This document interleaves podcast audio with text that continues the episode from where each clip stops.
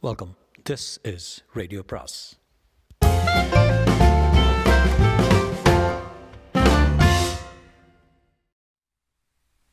சுஜாதாவின் மேலும் ஒரு குற்றம் பாகம் மூன்று. காலை கேட்ட சப்தங்கள் எல்லாமே புதிதாக இருந்தன. இப்படியெல்லாம் பறவை ஒலி இருக்குமா என்று ஆச்சரியமாக இருந்தது. எழுந்தான். வசந்த் ஏற்கனவே விழித்துக் கொண்டிருந்தான். ஜன்னல்கள் ஏராளமாக திறக்க மலைமுகட்டில் மூடுபனி. சூரியனின் தங்க ஊசிகள் தாங்காமல் பனிப்போர்வை கடையை கட்ட கடையை கட்ட தயாராகி கொண்டிருந்தது. உச்சத்தில் நீல வானமும் தெரிந்தது. வசந்த் ஸ்வெட்டர் போட்டுக்கோ. அந்த மாலை முகட்டில் ஒரு மண்டபம் இருக்கு பாரு. வசீகரமாக அழைக்கிறது. நடந்து போய் பார்க்கலாம் வா. இருங்க பாஸ். டீ காஃபிக்கு ஏதாவது வழி இருக்கான்னு பார்க்கலாம். தாஸ் தாஸ் அவர்கள் பேச்சை கேட்டு கொண்டிருந்தவன் போல வேலைக்காரன் ஒருவன் பேட் நிறைய காப்பியுடன் வந்து மௌனமாக கொண்டு வந்து வைத்தான். ஐயா எழுந்துட்டாரா? எழுந்துட்டாருங்க. டென்னிஸ் ஆட போயிருக்காங்க. இருவரும் பங்களாவில் ஹாலை நடக் ஹாலை கடக்கும்போது அந்த பெண்ணின் படத்தை படத்தின் அருகில் ஒரு புதிய மலர் வைத்திருப்பதை கணேஷ் கவனித்தான். போர்ட்டிகோவுக்கு வந்து பனித்திரைக்குள் நடந்தார்கள். காற்றில் சிலுசிலுப்பு இருந்தது. கணேஷ் ஸ்வெட்டரை அணிந்து கொண்டான். டிவைன் பிளேஸ் காபி தோட்டம்லாம் தெரியலையே. அதோ பாரு சரிவில்லை அதுவாக தான் இருக்கும். நாம் எங்கே போகிறோம் அந்த வியூ பாயிண்ட்டுக்கு மேலே ஏறி போகணும். காலையில் எடுத்த உடனே எக்ஸசைஸா என்ன பாஸ் மெட்ராஸில் நான் பண்ண ஒரே எக்ஸசைஸு கடியாரத்துக்கு சாவி கொடுத்தது. இருவரும் விறுவிறுவென்று நடக்க ப்ளக் ப்ளக் என்று டென்னிஸ் ஒலித்தது. இங்கிருந்து சற்றே உயரத்திலிருந்து கோட் தெரிந்தது. தாமோதர் யாருடனோ டென்னிஸ் ஆடிக்கொண்டிருந்தாள் குட் மார்னிங் என்று கத்தினான். குட் மார்னிங் நல்லா தூங்கினீங்களா? வயஸ் நல்ல தூக்கம்.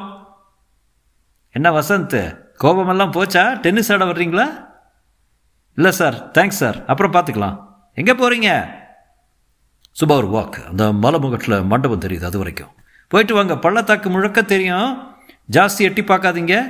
என்னப்பா ஸ்கோரு டியூஸ் சர்வ் பண்ணு. மறுபடி ப்ளக் ப்ளக் என்று கேட்க கணேஷ் அந்த முனையை நோக்கி உற்சாகமாக சென்றான். வசந்த் இங்குமங்கும் பார்த்து கொண்டு டென்னிஸில் வேற சக்கையாக நம்ம ஏறணும்னு பார்க்குறாரு ஆ? Pass tennis ஆடுவீங்களா? எப்போ காலேஜில் ஆடினது? நீயே? நான் ஆடுற பால் விளையாட்டுகள்லாம் வேற ஆரம்பிச்சிட்டியா? அதுக்கெல்லாம் உனக்கு இந்த சந்தர்ப்பம் கிடைக்காது. சொல்ல முடியாது. நேற்றுக்கு சார் கூட இன்ட்ரெஸ்டிங் கேர்ள்ஸ் அப்படின்னு எதை சொன்னார். வசந்த் அந்த ஃபோட்டோவை பார்த்தேன்ல? பார்த்தேன். தாமோதர் அதை பார்த்த உடனே முகம் மாறினார். ஒரு ஒரு ஒரு விதமான தயக்கம் ஏற்படுறது. அவர் ஏதோ நம்மக்கிட்ட சொல்ல விரும்புகிறாருன்னு நினைக்கிறேன். எனக்கெனவோ அவர் அந்த டாப்பிக்கை எடுக்க விரும்பலைன்னு தான் தோணுது. பாஸ் இது என்ன மரவட்டையா இல்லை பாம்பா? மரவட்டை தான்டா கொஞ்சம் பெருசாக இருக்குதுல்ல? கணேஷுக்கு சற்றே மூச்சு வாங்கியது இருந்தும் உடம்பில் அதனால் ஏற்பட்ட அசதி விரும்பத்தக்க வகையாக இருந்தது. கனவு மண்டபம் என்று தான் சொல்ல வேண்டும். வட்ட வடிவில் இருந்தது. நான்கு ஒல்லியான கம்பங்கள் முழங்கால் உயரத்திற்கு சுற்றுச்சுவர் அமைத்து மற்றதெல்லாம் திறந்திருந்தது. நடுவே இருவர் உட்கார போதுமான காங்கிரீட் நாற்காலி மலையின் முகட்டில் இருந்து எட்டி பார்த்தால் சரையர் என்று ஆயிரம் அடி பச்சை இருட்டு பள்ளத்தாக்கில் வெள்ளிச்சருகை போல ஒரு மைக்ரோ நதி ஓடியது. அடேப்பா இங்கே விழுந்தால் மண்டை உடைக்கிறதுக்கே மூணு நிமிஷம் ஆகும் போல இருக்க. தூரத்தில் நீல நிற மஞ்சு போர்த்திய அபாரமான காட்சி. சூரியோதயத்தின் போகிற போது பார்க்கணும். நல்லாயிருக்கும் வசந்த் அதை எட்டி பார்க்காத. பாஸ் இந்த மாதிரி ஷியர் ஹைட்ஸில் படக் படக்குன்னு குதிச்சா என்னன்னு ஒரு ஆசை வருதுல்ல? அது என்ன ஏன்? எனக்கு இதை பார்த்தா காலில் நரம்பெல்லாம் துரு துருங்கிறது வெட்டிக்கோ. வேண்டாம் போயிடலாம். உங்களுக்கு பழைய மயக்கம் வந்துட போதே சாவுக்கு ஒரு வசீகரம் இருக்குது பார்த்தியா கவிதையா? சே வசனம்டா. எல்லா வசீகரத்தையும் ரூமில் போய் யோசிக்கலாம். வாங்க போயிடலாம். இது கொஞ்சம் கவர்ச்சியான இடம்தான். கணேஷ் அந்த கம்பத்தை பிடித்து கொண்டு சுற்றிலும் பார்த்தான். எங்கு பார்த்தாலும் தொடர்ச்சியாக மலை வானத்தை மேகத்தை மழையை வரவேற்கும் மலை. கொஞ்சம் கூர்ந்து பார்த்தா சொர்க்கம். காந்தி தாத்தா பாரதியார் எல்லாரும் தெரியாங்க பாஸ். அறுக்காதரா பாஸ் அங்கே பாருங்கள் என்று வசந்த் சற்று கீழே காட்டினான். என்னடா ஓட அல்லது ஆறு தெரியுது நான் கீழே காட்டல. இன்னும் கொஞ்சம் கிட்டத்தில் ஒரு முப்பது முப்பத்தஞ்சு அடியில் மலையோரத்தில் ஒரு செடி நீட்டிக்கிட்டு இருக்கு பாருங்க. விளையாடுறியா? ஆயிரம் செடி இருக்கு? இல்லை பாஸ் ஒரே ஒரு செடி மட்டும் கொஞ்சம் கோவிச்சுக்கிட்டு தனியாக நீட்டிக்கிட்டு இருக்கு பாருங்க. எதை சொல்கிற எனக்கு ஜாஸ்தி எட்டி பார்க்க தயக்கமாக இருக்குது என் ஆள்காட்டி விரல் காட்டுற திசையில் சுமார் முப்பது அடி தூரத்தில் கீழே. ஓ எஸ் தெரியுறது தனியாக அதில் பாருங்கள் ஒரு கோடி மாதிரி நீட்டிக்கிட்டு இருக்கு. அங்கே போய் கொடியை யார் மாட்டியிருக்க முடியும்? துணி மாதிரி தெரியல? கணேஷ் பார்த்தான் வசந்துக்கு நல்ல பார்வை கூர்மை கை அல அகலத்துக்கு கொடி போலத்தான் துணி தூண்டு தெரிந்தது சுமாரான முக்கோண வடிவத்தில். இன்னும் கூர்ந்து பார்த்தான் இல்லை அது கொடி இல்லை. அதில் ஏதோ சற்று பெரிய பூச்சி உட்கார்ந்திருப்பது போல தெரிந்தது. வசந்த் அது கொடி இல்லை. நானும் அதான் நினைக்கிறேன் பாஸ். பார்த்தா பார்த்தா கணேஷ் சொல்ல காத்திருந்தேன். ஒரு சாரியுடைய பகுதி போல இருக்குது அதே தான் நானும் சொல்ல வந்தேன் பாஸ். இது வந்து வசந்த் டவுட். கேள்வி எதுவும் கேட்காத. நாம் வந்திருக்கிறது ஹாலிடே மூடில் இப்போ போய் நம்ம மெட்ராஸ் மூளையை பிரயோகிக்க வேண்டாம். அது அங்கே எப்படி? ஷார்ட் அப் ஆயிரம் காரணம் இருக்கலாம். உலர்த்தி இருந்த சாரி காற்றுல பறந்துருக்கலாம் செடியில் மாட்டிக்கிட்டு இருக்கலாம். மற்ற பகுதி கிழிஞ்சு போய் இது மட்டும் பாக்கி இருக்கலாம். ஆமாம் பாஸ் அப்படி தான் இருக்கணும். போகலாமா திரும்பி வந்தபோது கொஞ்ச நேரம் டென்னிஸ் பார்த்தார்கள். தாமோதர் எதிராளியை திறமையாக துவம்சம் பண்ணி கொண்டிருந்தார் பாசிங் ஷாட் ஒன்றுக்கு அவர் மட்டையிலேயே தட்டி சபாஷ் என்றார். தாமோதரின் சர்வீஸ் அவர் வயதுக்கு வேகமாக இருந்தது. கோர்ட்டில் நிறைய இங்கும் அங்கும் நகர்ந்து பந்தை எடுத்தார். இவரிடம் டென்னிஸ் ஆடினால் நிச்சயம் தோற்றுவிடுவேன் என்று கணேஷ் நினைத்தான். கணேஷுக்கு அவரை பிடித்திருந்தது. இத்தனை தனிமையிலும் சுவாரஸ்யமாக வாழ்க்கையை நடத்தலாம் என்பதை நிரூபிக்கும் இந்த வசீகரமான மனிதரிடம் நிறைய பேச வேண்டும் போல் இருந்தது. மனைவி பற்றியாச்ச மனைவி மனைவி. டென்னிஸ் பிடித்ததும் எதிராளியை அறிமுகப்படுத்தினார். சதீஷ் அரவிந்தன் என் மேனேஜரு. இந்த வட்டாரத்திலே டென்னிஸ் ஆடுற பிரஜை இவர் தான் தோக்கடிக்கு தோக்கடிச்சு எனக்கு அறுத்து போச்சு. என்ன சதீஷ்?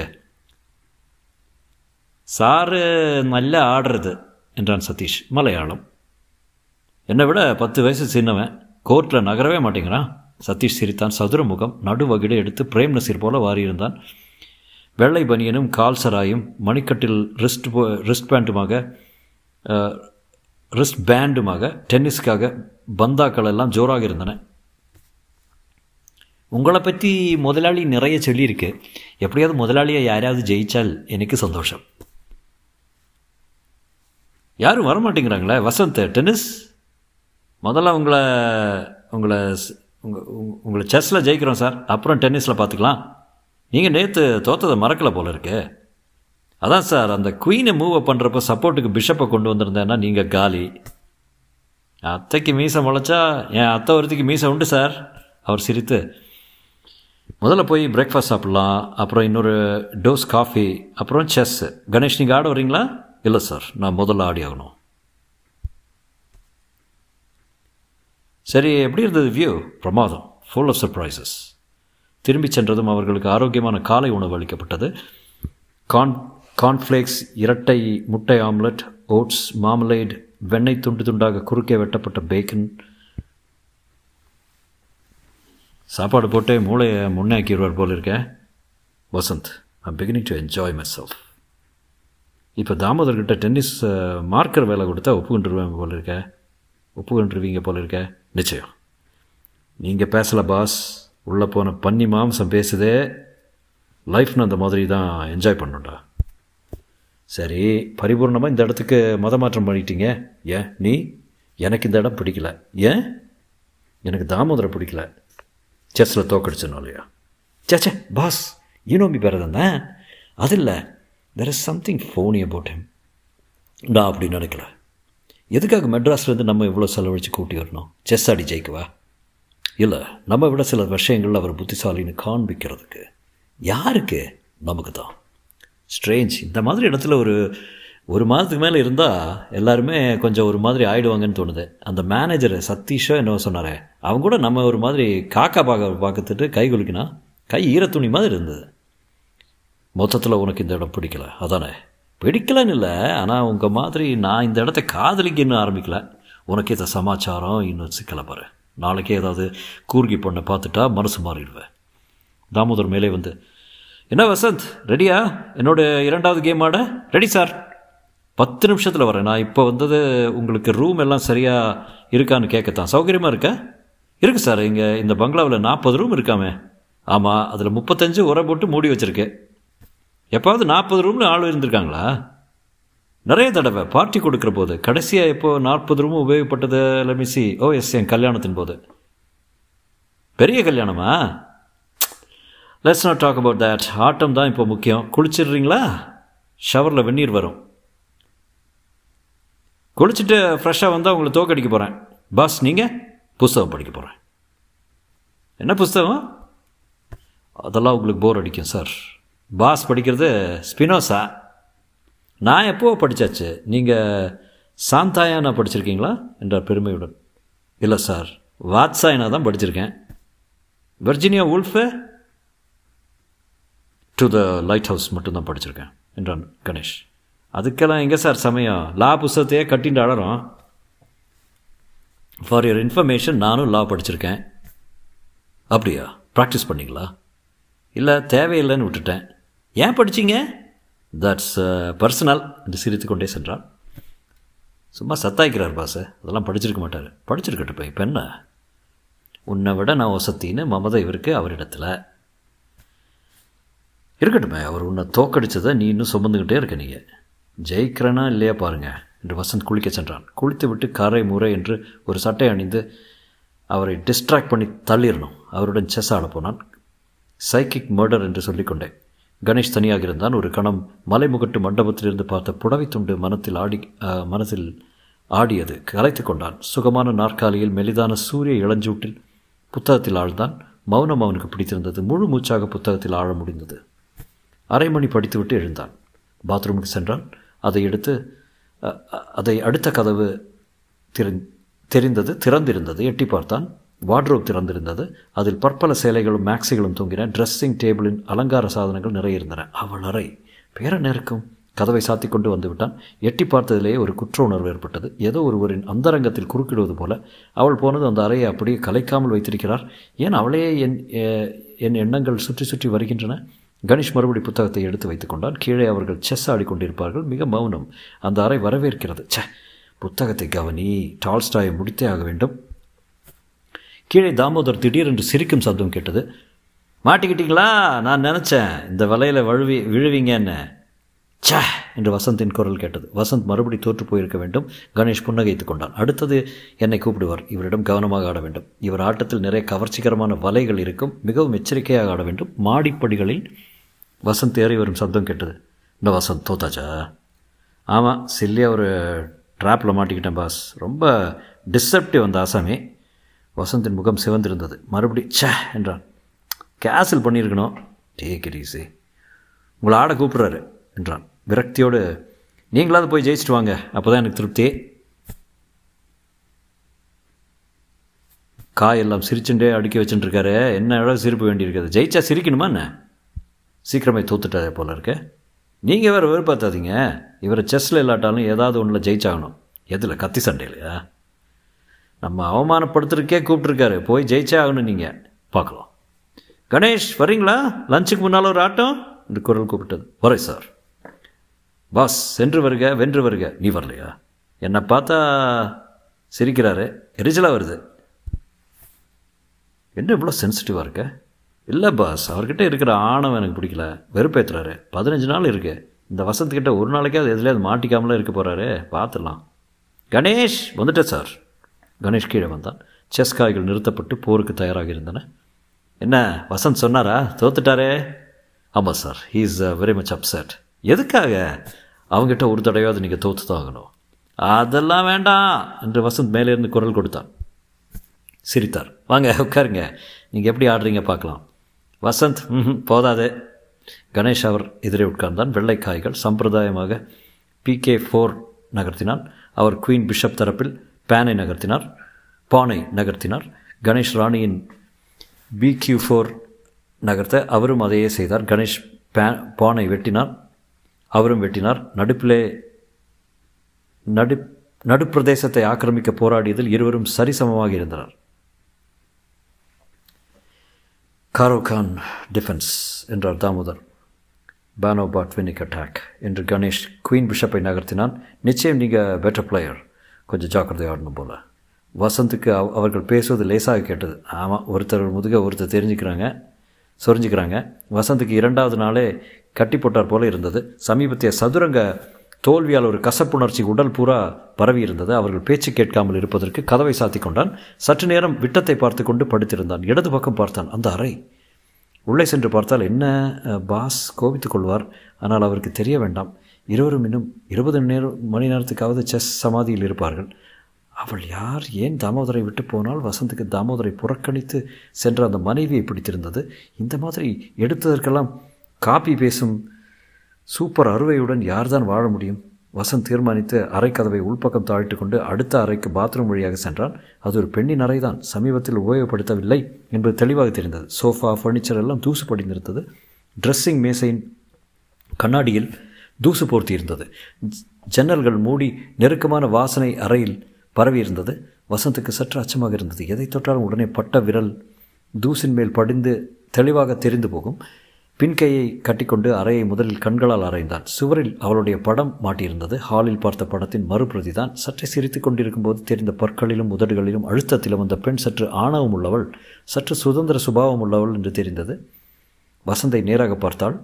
உன் பேர் என்ன? என்றான். ஒரு அலமாரி இருந்தது. அதை லேசாக திறந்து பார்த்தான். புத்தகங்கள் அடுக்கியிருந்தன. Dark forces edited by Kirby McCauley இந்திய சமையற்கலை என்று பைண்ட் பண்ணப்பட்ட வெள்ளைக்காரர்களுக்கு எழுதப்பட்ட புத்தகம் மில்சன் பூன் நாவல்கள் Barbara Cartland stitch craft needle craft readers டைஜஸ்டின் பல இதழ்கள் வரைவது எப்படி களிமண் மாடல் செய்வது எப்படி வாட்டர் கலர் சித்திரங்கள் வரைவது எப்படி என்று பற்பல எப்படி புத்தகங்கள் பொழுதுபோகாத பொன் என்று பெண் என்று தோன்றியது. வார்ட்ரோபை முன்விரலால் திறந்தான். வரிசையாக புடவைகள் மேக்ஸி சட்டை ஜீன்ஸ் உடைகளிலிருந்து அவள் உடலின் பரிமாணத்தை ஊகிக்க ஊகிக்க முடிந்தது. இரண்டு பிரா ஒன்று முப்பத்தாறு என்றது. ரவிக்கைகளில் கழுத்து முதுக பக்க வெட்டு தாராளமாக கீ கீழிறங்கி இருக்க அவள் சற்று தைரியமாகவே உடை அணைவள் போல தோன்றியது. பொதுவாக வார்ட்ரோபை தோண்டியதும் அடித்த வாசனையால் பர்ஃப்யூம் பிரியை பிரியை. பல புடவைகள் புதுக்கருக்கு அழியாமல் இருந்ததால் எதை எடுத்தாலும் வாங்கி விடுவாள் போலும். வார்ட்ரோபில் உள்ள இழுப்பறை வசந்தை பார்த்து என்னை திற என்றது. சற்று தயங்கினான். என்ன ஆகும்? பரவாயில்லை. அவர்கள் ஆட்டம் இப்போது முடியாது. கணேஷை தோற்கடிப்பது அத்தனை சுலபமல்ல வேண்டாம் திறக்காதே. இது அவள் அந்த ரகத்தை அந்த அந்தரங்கத்தை ஆக்கிரமிப்பதாகும். வசந்த் திறந்தான். உள்ளே பெரிய நோட்டு புத்தகம். பச்சை அட்டை போட்டிருந்தது. அதில் ஆஷாவுக்கு தாமு உன் இருபதாம் பிறந்த நாளின் போது என்று எழுதியிருந்தது. ஓ பேர் ஆஷாவா? அருமையான நோட்டு புத்தகம் வளவழப்பான உசத்தியான காகிதத்தில் உயர்ந்த தோல் அட்டை பைண்ட் செய்யப்பட்டு திறந்து பார்த்தான். ஏமாற்றமாக இருந்தது. ஒரு பக்கம் கூட அதில் எழுதியிருக்கவில்லை. சோம்பேறி. நோட்டு பக்கத்திலிருந்து ஒரு உரை கீழே விழுந்தது. ஒரு தபால் கவர். அதன் மேல் விசானம். Asha Damodar Estate Sylvan Heights Mercara. Vasanth உரையை பிரிக்கும் போது சற்று தயங்கினான் இதுவரைக்கும் வந்தாகிவிட்டது. இனி என்ன? இதையும் தான் பார்த்து விடலாம். டியர் ஆஷா.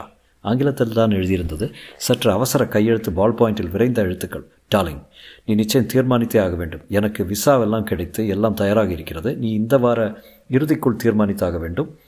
பாழாய் போகிற ஃபோன் கிடைக்கவே மாட்டேன் என்கிறது. எனவே கடிதம் எழுதிவிட்டேன். இதை தாமு படித்தாலும் எனக்கு கவலை இல்லை இதன் மூலமாவது அவர் உன்னை கேட்க உனக்கு தைரியம் வந்து விஷயத்தை சொல்லிவிடலாமே. ஆனால் தாமு கேட்க மாட்டார். நீதான் விஷயத்தை ஆரம்பிக்க வேண்டும். நேற்று கிருஷ்ணமூர்த்தியை பார்த்தேன். நீ சொன்னபடி எல்லாம் நடக்காது என்றான். இந்த வரி அடிக்கோடு இடப்பட்டிருந்தது. ஒரு பெண் தீர்மானித்து விட்டால் அதை யாரும் எதுவும் செய்துவிட முடியாது. பயமோ தயக்கமோ எதுவும் வேண்டாம். வெளியே வா. அதுதான் நீ தீர்மானிக்க வேண்டியது. மிச்சமெல்லாம் முக்கியமில்லை. ஒரு காசு வேண்டாம். நீ மட்டும் போதும். பெங்களூரில் உனக்காக காத்திருப்பேன். எட்டு தேதி ஞாபகம் வைத்துக்கொள். சோம்பேறி பெண்ணே வெளியே வா. முத்தங்கள் கிரண் மற்றொரு கடிதம் இருந்தது. அதே கையெழுத்து அதில் மூன்று வரிகள் தான் இருந்தன. தீர்மானிக்க முடியாத பெண்ணே உனக்காக பெங்களூரில் காத்திருந்து காத்திருந்து இரண்டு நாள் காத்திருந்தேன். டெலிஃபோனில் கிடைக்கவில்லை. என் பொறுமை எல்லை மா மீறிவிட்டது. எல்லாவற்றுக்கும் நன்றி. உன் கணவனையும் கம்பளி பூச்சிகளையும் கட்டிக்கொண்டு அழு. அமெரிக்காவில் இருந்து கார்டு அனுப்புகிறேன். கலர் கலராக சேர்த்து வைத்து அலங்காரம் பண்ணு உன் சிறையை. Good bye Kiran. Vasanth Vasanth என்று கதவு தட்டும் ஒலி கேட்க வசந்த் சட்டென்று அந்த கடிதங்களை மறுபடியும் அதே நோட்டு புத்தகத்தில் செருகிவிட்டு விரைவாக சென்று கதவை திறந்தான். என்னடா அது? என் கதவை திறக்க எத்தனை நேரம்? கணேஷுடன் தாமோதரன் நின்று கொண்டிருந்தான் எதை படிச்சுட்டு இருந்தேன். லேசாக தூங்கிட்டேன் பாஸ். சாரி. தூங்கினீங்களா? இந்த நேரத்துலையா? உங்கள் எஸ்டேட்டில் எந்த நேரத்துலையும் தூக்கம் வருதுங்க. என்னாச்சு? செஸ்ஸு இன்னும் முடியல. மூவை சீல் பண்ணிவிட்டு மத்தியானம் இல்லை சாயங்காலம் தொடரலாம். இருக்கோம். நீங்கள் என்ன சொல்கிறீங்க கணேஷ்? உங்கள் இஷ்டப்படி. யார் லீடிங்க சொல்ல முடியாது. இது வரைக்கும் எக்ஸ்சேஞ்ச் ஈக்குவலாக தான் இருந்தது. கணேஷ்க்கு கொஞ்சம் அட்வான்ஸ் அட்வான்ஸில் இருக்கு. அது எனக்கு பிடிக்கல. மத்தியானம் ஆட போகிறீங்களா இல்லை வசந்த். எப்போ பார்த்தாலும் உள்ளே குமைஞ்சிக்கிட்டு இருக்க வேண்டாம். சார் எஸ்டேட்டையும் சுற்றி பார்க்க வேண்டாமா? அப்புறம் மெர்காரா டவுனுக்கு ஒரு நட போய் வந்துடலாம் சார். ஓஎஸ் அதுக்கு என்ன? இன்னும் ஒரு ஒரு ஒரு மணி நேரத்தில் சாப்பிட்றலாமா என்று அவர் கீழே செல்ல கணேஷ் வசந்தை பார்த்து ஏய் என்ன நோண்டின? சொல்லு என்றான். ஒன்றுமில்ல பாஸ் நீ தூங்கலை நிச்சயம். கண்ணை பார்த்தாலாம் தெரியுது. அந்த அறையில் போய் குடைச்சியா? இல்லை இல்லை பாஸ் சும்மா படிச்சுட்டு இருந்தேன். ஏய் போய் போய். பாவி எங்கிட்ட போய் சொல்கிறேடா நிஜமா காட் ப்ராமிஸ் வசந்துக்கு இந்த விவகாரத்தை தனியாக தொடர வேண்டும் என்கிற ஆசை ஏற்பட்டிருந்தது. கணேஷின் கண்களை சந்திக்க மறுத்தான். நீங்கள் பாட்டுக்கு செஸ் ஆடுங்க நான் பாட்டுக்கு ஊர் சுற்றி பார்த்துட்ருக்கேன். என்ன செஸ்ஸில் தண்ணி காட்டினீங்களா? எதையோ மறைக்கிறடா நீ. என்ன நேராக பார்த்து சொல்லு. இல்லை பாஸ் ஏன் சத்தாய்க்கிறீங்க ஆல்ரைட் ஓகே என்று கணேஷ் விரோதத்துடன் படுக்கையில் போய் உட்கார்ந்தான். வசந்த் சொல்லிவிடலாமோ என்று யோசித்தான். வேண்டாம் கணேஷுக்கு இப்போது ஓய்வு தேவை. புதிய விவகாரத்தை நுழைத்து குழப்ப வேண்டாம். மேலும் இந்த மாதிரி விருந்தாளியாக வந்து வீட்டுக்காரர் அந்தரங்கத்தை குடைவது கணேஷுக்கு கட்டோடு பிடிக்காது. பெயர் ஆஷா வயது இருப்பது காதலன் பெயர் கிரண். இப்போது அவன் இருப்பது அமெரிக்காவில். காதலனுடன் சேரவில்லை என்று என்பது தெரிகிறது. ஆனால் ஓடிப்போய் விட்டாள் என்று சொல்கிறாரே காதலனிடம் போகவில்லையா? அல்லது மனம் மாறி இரண்டாவது கடிதம் வந்தபின் புறப்பட்டிருக்கிறாளா? விசாரிக்கலாம். மெல்ல மெல்ல அவர்கள் பாட்டுக்கு செஸ் ஆடிக்கொண்டே இருக்கட்டும். என் பொழுதுபோக்குக்கு இந்த ஆஷா புராண கதை விரித்து பார்க்கிறேன். ஆஷா கணேஷ் நெற்றிப்புருவத்தின் இடையில் விரல் வைத்து சிந்தித்துக் கொண்டிருந்தான். என்ன பாஸ் கேம் உதைக்குதா ரொம்ப நல்லா ஆடுறார். இல்லாட்டி வசந்தை தோக்கடிக்க முடியுமா என்ன? ஆனால் இவர் நம்ம வரவழைச்சது வெறும் செஸ் ஆடுறதுக்கு மட்டும் என்னால் நம்ப முடியல. வேற? ஏதாவது ஒரு சமயத்தில் தன் மனைவியை பற்றி நம்மக்கிட்ட சொல்ல விரும்புகிறாருன்னு நினைக்கிறேன். ஏன் விட்டுட்டு ஓடி போயிட்டாங்கிறத பார்த்தியா ஆமாம் ஏதாவது ஆரம்பித்தாரோ இல்லை கோடி காட்டினாரு? இந்த செஸ் இல்லைன்னா எனக்கு சமீபத்தில் நேர் நேர்ந்த அதிர்ச்சிக்கு பைத்தியமே பிடிச்சிரும் அப்படின்னு சொன்னார். தண்ணி இறக்கம் அந்த அம்மாக்கிட்ட காஃபி காப்பின்னு அறுத்திருப்பாரு. பிச்சுக்கிட்டு ஓடி போயிருப்பா. வசந்த் நீ எல்லாத்தையும் கொச்சப்படுத்துகிற இல்லை கள்ளக்காதல் வேறு ஏதாவது இருந்திருக்கும். உடனே கள்ளக்காதல். வேறு ஏதாவது யோசிக்கவே முடியாது உன்னால் சாரி சார் உங்கள் அனுதாபத்தை சுலபமாக சம்பாதிச்சு சம்பாதிச்சுக்கிறாருன்னு தெரியுது. அவள் பேர் ஆஷா என்றான் கணேஷ். தெரியும். தெரியுமா? எப்படி? வந்து வந்து அந்த அந்த பொண்ணு மூஞ்சியை பார்த்தாலே ஆஷா இருக்குது ஏதாவது உளராத சரி ஆஷா விட்டுருவோம். நம்ம ரெண்டு பேருக்குள்ளேயும் கருத்து வேறுபாடு வர்றது. ஆட்டம் எப்படி போயிட்டுருக்கு. தோக்க போகிறார் எனக்கு கொஞ்சம் பாவமாக இருக்குது சேச்சா விட்டு கொடுத்துடாதீங்க. நல்லா ஏறுங்க. Vasanth some of your expressions are nauseating மறுபடி சாரி இதெல்லாம் கேட்குறவங்க அர்த்தம் புரிஞ்சுக்கிறதுனால தான் இருக்குது கிருஷ்ணா வெண்ணெய் திருநாள் திருநார்னு சொல்லலாம். சின்ன பசங்க பின்னால் ஏறி வெண்ணெய் எடுத்தாருன்னு சொல்லலாம்ல. எல்லாம் கேராட ஏ உனக்கு விமோச்சனமே கிடையாதுடா.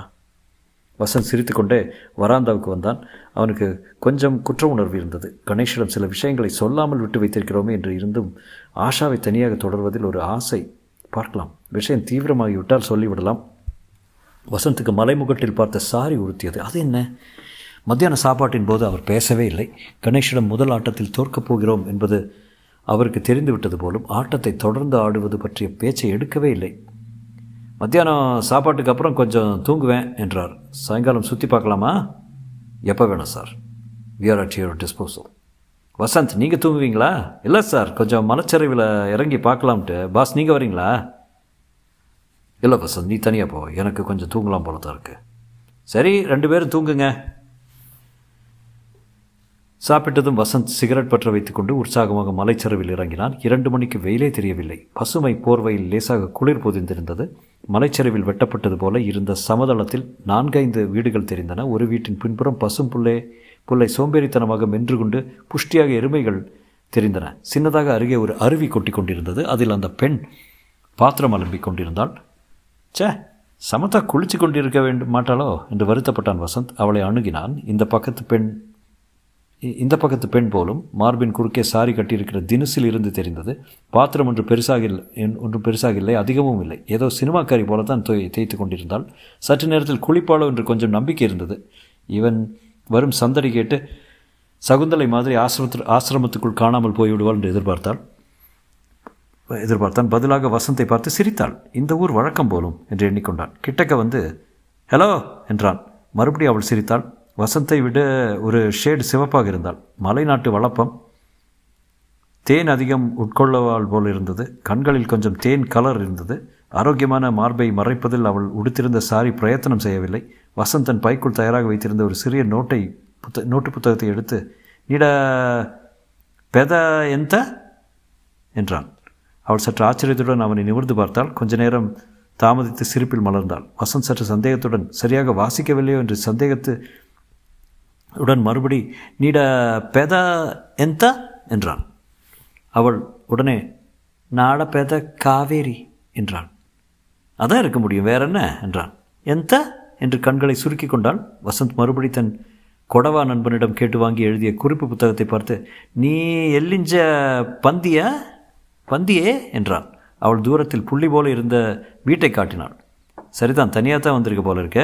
எந்த? என்றாள். ಹೊಂತಾವೆಲ್ಲ ನಿಂಗೆ நானும் ಪಂತ್ರ?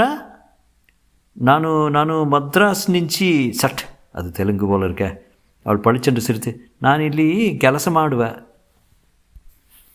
மாடு மாடு எல்லாம் மாடு மாடுமே கிளாஸாக தான் இருக்குது அவள் பாத்திரத்தை உயரமாக எடுத்துக்கொண்டு பாதையில் நடக்க அவள் பாதம் எத்தனை சுத்தமாக இருக்கிறது என்று கவனித்தான் உள்ளுக்குள் இன்னும் சிவப்பாக இருப்பாள் போல் இருந்து தோன்றியது நாங்கள் ஒரு எண்ணம் தங்கம் உண்டு நாகு அண்ணா தங்க எல்லாம் நாக்கே என்றான் வசந்த். வசந்த் அவளை நோக்கி இந்த பாரு என்று கட்டை விரலால் வெட்டி காட்டும் வித்தை செய்து காட்டினான். அவள் அந்த அருவிக்கு போட்டியாக சிரித்தாள். அதன் பின் ஒரு பூவை பறித்து அவளிடம் கொடுத்தான். அவள் அதை புன்னகையுடன் வாங்கி கொண்டு நாகு பஷி பூ மக்கள் பாரி குஷி என்றாள். நாக்கும் என்றான் வசந்த்.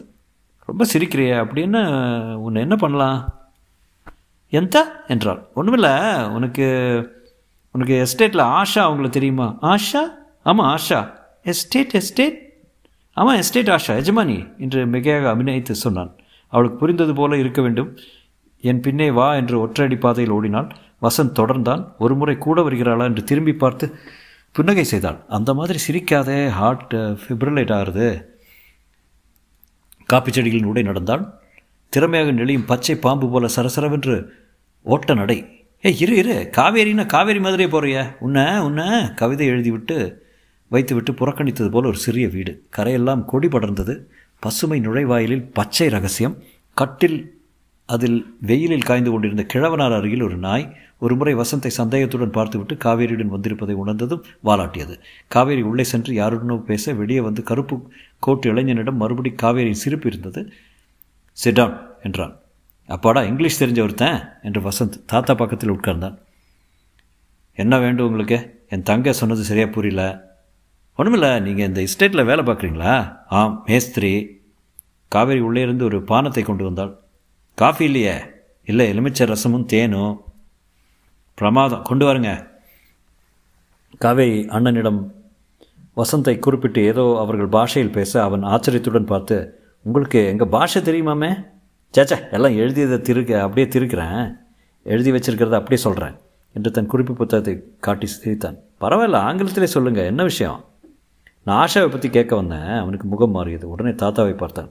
கொஞ்சம் தனியாக வாங்க என்று பத்து அடி தள்ளி அழைத்து சென்றான். ஆஷாவை பற்றி எதாவது தெரியுமா? இல்லை தெரிந்து கொள்ளத்தான் கேட்டேன். சாப் இங்கே விருந்தாளியாக வந்திருக்கீங்க. தயவுசெய்து இந்த பேரை மட்டும் சொல்லாதீங்க. யாரிடமும் இதை பற்றி கேட்காதீங்க. இது உங்களிடம் வேண்டுகோள். ஏன்?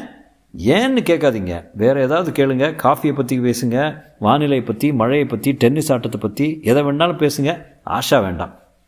ஏன் எஜமானர் மிக வருத்தமாக இருக்கிறாரா? ப்ளீஸ் எதுவும் கேட்காதீங்க. காவேரி இந்த கிளாஸை வசந்திடம் கொண்டு வந்து கொடுத்தபோது அவள் விரல்களை தொட்டதை பற்றி அவள் கவலைப்பட்டதாக தெரியவில்லை. காவேரி அப்புறம் பார்க்கலாம் என்றான். புரிந்தது போல தலையாட்டினாள். வசந்த் சற்று குழப்பத்துடன் விடைபெற்றான் கொஞ்சம் சந்தோஷம் கொஞ்சம் மர்மம். ஆஷாவின் பேரை கேட்டதும் அண்ணங்காரன் தான் என்னவோ தடை செய்யப்பட்ட பகுதியில் நுழைந்து விட்டவன் போல அவனை பார்த்தான். ஏன்? ஆனால் ஆஷா என்கிற பேர் அந்த காவேரியிடம் எந்த சலனத்தையும் ஏற்படுத்தவில்லை. ஏன்?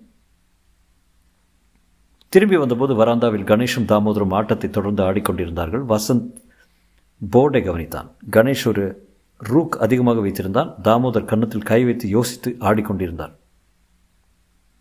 சார் உங்களுக்கு செஸ் கிளாக் வச்சே ஆகணும் போல இருக்க. ரொம்ப டைம் எடுத்திருக்கீங்க? வசந்த் வந்ததை அவர் கவனிக்கவில்லை.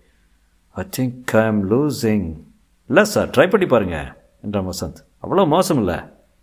வசந்த் என்று கணேஷ் அதட்டினான். தாமோதருக்கு அவன் செய்யும் கிண்டல் பிடிக்கவில்லை என்று தெரிந்தது. கொஞ்சம் விஸ்கி ஊற்றிக்கொண்டார். ஜாஸ்தி சாப்பிட்றீங்க சார். என்றான் கணேஷ் இது உள்ளே போனால் தான் சிந்தனை சுத்தமாகும். I don't agree I don't care என்று ராணியை நகர்த்தினார். யோசிங்க சார் இதான் உங்கள் மூவா இதை விட பெட்டர் மூவ் இருக்கு. டோன்ட் டீச் மீ மேன் என்று வசந்தை பார்த்து இறைந்தார். சரி தற்கொலை பண்ணிக்கிறேங்கிறீங்க. பாஸ் முதல்ல செக் கொடுங்க. Get out get out of here விருந்தாளிகள் இப்படி தான் ட்ரீட் பண்ணுறதா என்று வசந்த் சிரித்துக்கொண்டே. கணேஷ் இவரை உள்ளே போக சொல்லுங்க. Okay okay. என்று வசந்த் கிளம்பு தாமோதர் போர்டில் இருந்த காய்களை மூர்க்கத்தனமாக கலைத்து ஐ ரிசைன் என்றார். தட் வாஸ் ஹாஷ் என்றான் வசந்த் மாடிப்படியில் இருந்து. அடுத்த ஆட்டம் இப்போதே தொடங்கலாம். ஐல் பிரிங் த கிளாக் நாளைக்கு நாளைக்கு. நன்றாக ஆடினீங்க. விஸ்கி போனதும் தான் உங்கள் ஆட்டம் தடுமாற தொடங்கியது. உங்களை வென்றது நான் அல்ல விஸ்கி. அவர் மறுபடி தன் கிளாஸை நிரப்பிக்கொள்ள சார் ப்ளீஸ் வேண்டாம். நீ யார் என்ன தடுப்படுறது என்று இறைந்தார். கோபத்தில் நரம்புகள் புடைத்திருந்தன. Sorry none of my business என்று கணேஷ் எழுந்தான். தொடரும்.